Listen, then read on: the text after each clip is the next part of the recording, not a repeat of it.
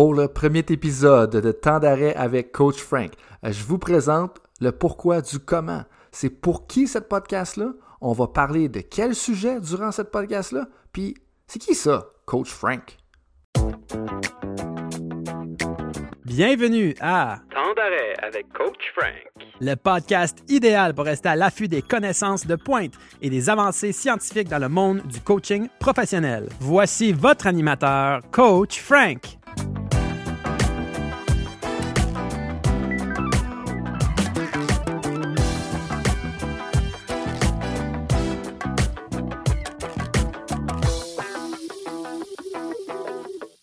Bonjour, bonjour coaches. Euh, je suis très content d'officiellement lancer le podcast euh, Temps d'arrêt. Ça va être euh, un plaisir pour moi. Puis en bout de ligne, ça va me faire une belle plateforme pour pratiquer, comme certains d'entre vous le savent déjà. donc certains d'entre vous le, savent déjà, ont déjà entendu un peu parler de l'idée. D'autres ont aucune idée. donc pourquoi ce podcast-là? Pourquoi un, autre podcast? Ou pourquoi un premier podcast francophone sur le coaching de haut niveau?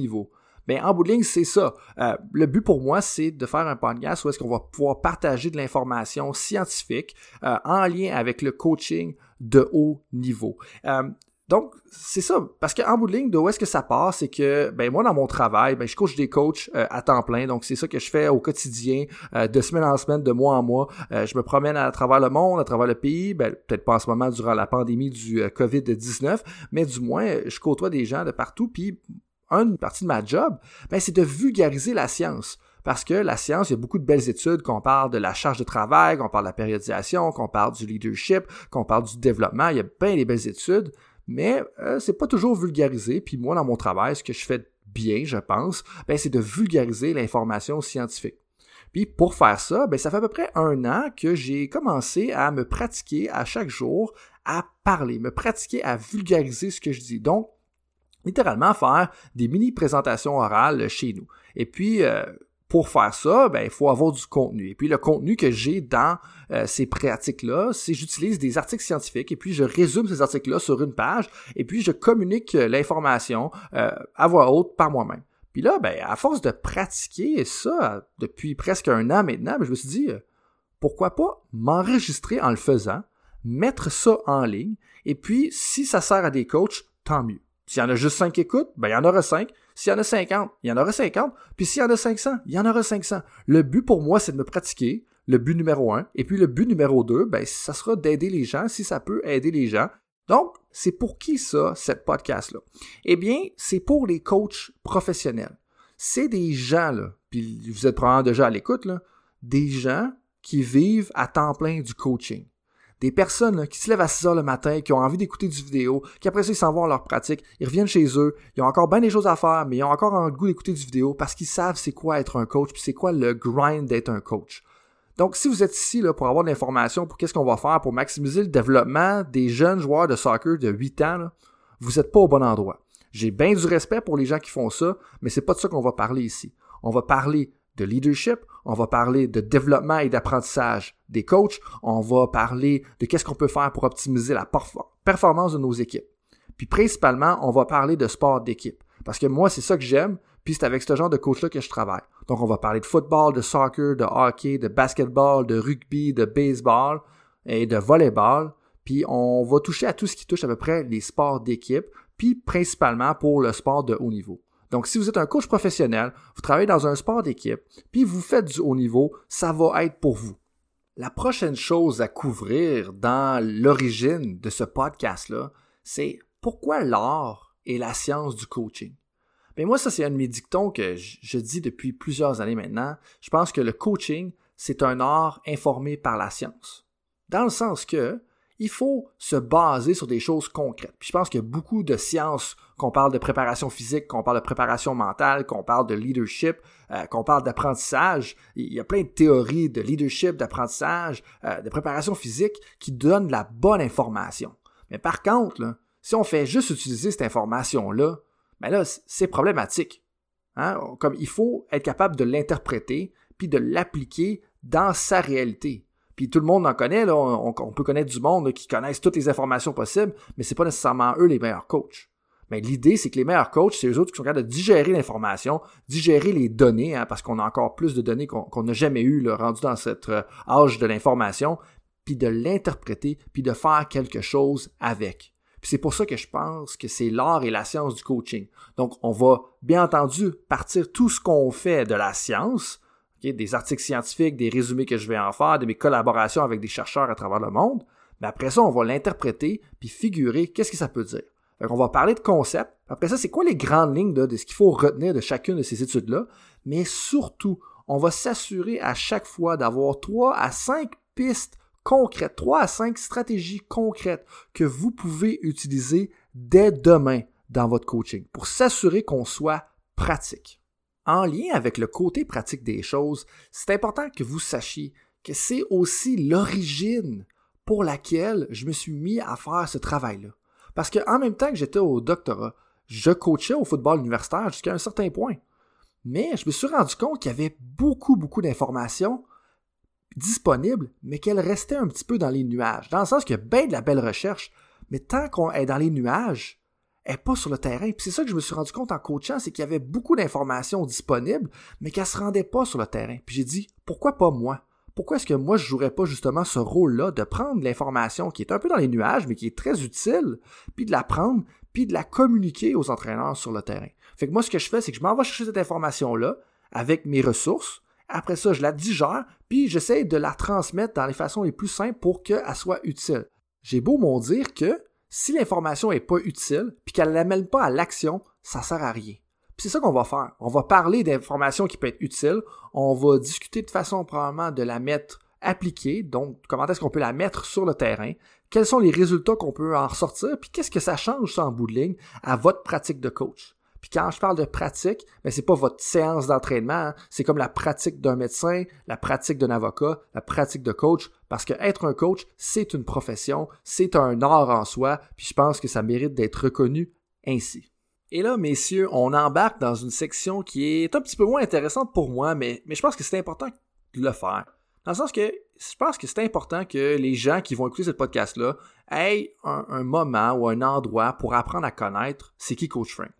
Fait donc là, vous me voyez venir, j'embarque vraiment dans la section c'est qui Coach Frank? Pour ceux-là qui ont aucune idée de je suis qui, de où est-ce que je sors. Euh, oui, il y a de l'information en ligne, mais je pense qu'elle est incomplète. Puis comme je vous ai dit dans le reste euh, de l'épisode aujourd'hui, euh, mon but c'est pas de devenir une sensation des médias sociaux. Mon but c'est de continuer à faire de la recherche, me pratiquer, puis de partager cette information-là si elle peut être utile pour certains d'entre vous.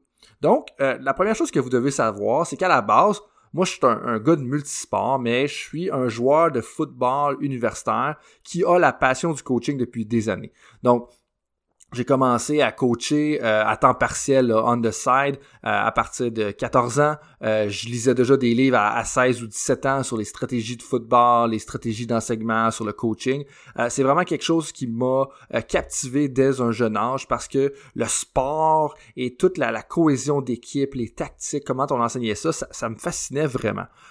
Et puis, euh, ça, ça m'a mené éventuellement à mener mes études en kinésiologie et puis à faire des formations euh, pour devenir un formateur de coach. Donc, formateur pour euh, faire des formations pour être un, coach, mais faire aussi des formations pour être formateur de coach, en plus de faire mon bac en kinésiologie. Et à travers mon bac en kinésiologie, j'ai bien entendu toujours continué à coacher, donc euh, à, lire des choses sur le coaching, mais j'ai aussi euh, fondé un centre d'entraînement avec Louis-Jean Tremblay, Maxime Lépiné, Philippe Gauthier et puis euh, Alexandre Labonté, où est-ce que notre but c'était de servir des athlètes de haut niveau. Donc ça, ça a été un de mes projets on the side en même temps que je faisais ma kinésiologie. Mais tout ça, euh, ça reste que moi, ma fascination puis ma passion, c'était le coaching. Fait que je me suis retiré un petit peu de la kinésiologie. Je me suis retiré aussi euh, de l'entrepreneuriat pour me concentrer vraiment là-dessus. Euh, parce que pour moi, c'est fascinant comment est-ce que c'est un art le coaching. Oui, comme il y a beaucoup de sciences, il y a beaucoup d'informations, mais il n'y a jamais une solution qui fit partout. Puis j'étais vraiment curieux, puis je pense que vous allez voir que je suis quand même curieux de nature. Et puis ça m'a amené à faire une maîtrise et un doctorat dans le domaine tout en coachant à temps plein. Parce que là, j'avais vraiment mes études graduées et puis mon coaching du football. Et puis les deux choses allaient une avec l'autre. Euh, mais un jour, ben, j'ai décidé finalement de mettre mon sifflet de côté pour différentes raisons que j'ai peut-être expliqué un peu auparavant, puis qu'on j'aurai l'occasion d'expliquer à nouveau. Mais j'ai mis mon sifflet de côté puis me décidé parce que je me suis rendu compte que j'avais la chance, puis peut-être les habiletés aussi pour aider les coachs en vulgarisant la science. Parce que des fois, c'est super intéressant d'avoir de la nouvelle information, mais c'est pas à cause que tu as plus d'informations que tu es nécessairement plus efficace, que tu es meilleur à atteindre tes objectifs. Puis je me suis rendu compte qu'il y avait vraiment beaucoup de recherches de disponibles, mais qu'elles se rendaient pas vraiment sur le terrain. Fait que ça, ça m'a amené moi-même à faire de la recherche à travers mon doctorat qui était très appliqué. Donc, de pas juste faire de la théorie, si on veut, puis de dessiner des choses sur un tableau blanc. On parle de travailler avec des entraîneurs pendant les cinq ans de mon doctorat où est-ce qu'il fallait être sur le terrain, puis surtout se poser la question, comment est-ce que les gens à travers le monde pourraient le mettre en application? Fait que si toi, tu es avec la Fédération de tennis anglaise, comment est-ce que tu peux utiliser ça? Si toi, tu es avec la Fédération de sport de la Nouvelle-Zélande, comment est-ce que tu peux utiliser ça? Puis ça, ça a toujours été une question qui a vraiment euh, dirigé, mené, euh, euh, pris en charge mes études. Puis tout ça, ça m'a amené à faire quand même beaucoup de choses. De suite à l'entrepreneuriat, puis ma carrière de coach et ma carrière d'athlète, ça m'a amené à publier près de 10 articles scientifiques, dont 3 qui portent sur spécifiquement l'apprentissage individualisé euh, des coachs. J'ai aussi enseigné neuf cours universitaires, dont quelques-uns sont sur le coaching, euh, présenté à plusieurs conférences, donc sur trois continents en général. Euh, la dernière étant la Global Coach Conference qui était à Tokyo au Japon. Et en plus de ça, en date d'aujourd'hui, donc on se parle le, le 22 mai 2020, j'ai accompagné 22 entraîneurs, donc certains au niveau professionnel, certains au niveau collégial, mais la plupart au niveau universitaire, même quelques-uns national aussi, euh, pour être plus précis, 15 au niveau universitaire. Donc, ça fait un bref résumé d'un petit 5 minutes euh, sur qu'est-ce que c'est ça, Coach Frank, puis pourquoi je vous parle de ça. Euh, puis je pense que vous allez apprendre à, me connaître à travers les podcasts, mais je pense qu'au moins ça vous donne un, un point de départ. puis mon but, là, c'est pas vraiment de tout étaler ces connaissances-là, c'est surtout de combiner toutes ces expériences-là ensemble pour offrir un équilibre idéal entre l'art et la science du coaching. Parce que c'est là que je pense qu'on est optimal en tant que coach, mais aussi en tant que formateur de coach. Quand on, a un, faut avoir une rigueur scientifique, des théories qui sont prouvées. Faut pas juste dire n'importe quoi dans la vie, mais faut quand même avoir un, gros bon sens, puis interpréter ces informations-là, puis savoir comment est-ce qu'on va euh, les mettre sur le terrain. Donc, en, résumé, si on peut euh, finir l'épisode d'aujourd'hui, euh, suite à mon coaching et ma recherche, ben, je me suis mis à coacher des coachs à chaque jour. Puis, pour être utile, ben, il faut que je vulgarise la science, puis je me pratique à chaque jour depuis euh, déjà quelques mois, même euh, on pourrait presque dire un an maintenant. Puis je me suis dit, ben pourquoi pas lancer un podcast et enregistrer mes pratiques et puis partager ça aux coachs. Et puis si ça aide les coachs, tant mieux. Puis si ça les aide pas, ben tant mieux. Ça va être euh, pour moi, ça va me faire une pratique. Puis je me pratiquerai avec les, cinq personnes qui vont écouter. Donc s'il y en a qui ont, des questions ou qui ont même peut-être des sujets qui aimeraient que je couvre, vous pouvez m'écrire un courriel à info at bettersport.ca. Donc c'est i n F-O à commercial B-E-T-T-E-R-S-P-O-R-T.ca. Et puis, euh, c'était temps d'arrêt avec Coach Frank où on combine l'art et la science du coaching. Et puis, j'oubliais, là, avant de partir, il faut dire merci, hein, comme dans n'importe quel bon ouvrage scientifique, euh, faut citer les gens qui nous ont aidés et sur qui on se base. Et puis, euh, en ordre, aucunement d'importance, euh, j'aimerais remercier Steve Truong pour ses commentaires, Simon Jonve Tremblay pour ses commentaires également, Jonathan Lelièvre pour ses réponses à mes nombreuses questions, Katia Truong pour le design, tout de ce qui été design autour de la podcast, et puis Vincent Turpin pour l'introduction. Merci beaucoup. Forum 2.0, hein, s'il y en a qui n'ont jamais entendu parler de ça, je vous invite à écouter le forum 2.0. Et puis, euh, dernièrement, euh, Pierre-Yves Lavergne pour ses commentaires. Merci tout le monde. Puis comme n'importe quel projet qui vaut la peine d'être fait, il euh, n'y a rien qui se fait individuellement. Il va toujours avoir des gens qui vont m'aider. Et puis, je remercie tout le monde qui a aidé de près ou de loin à ce lancement. Merci.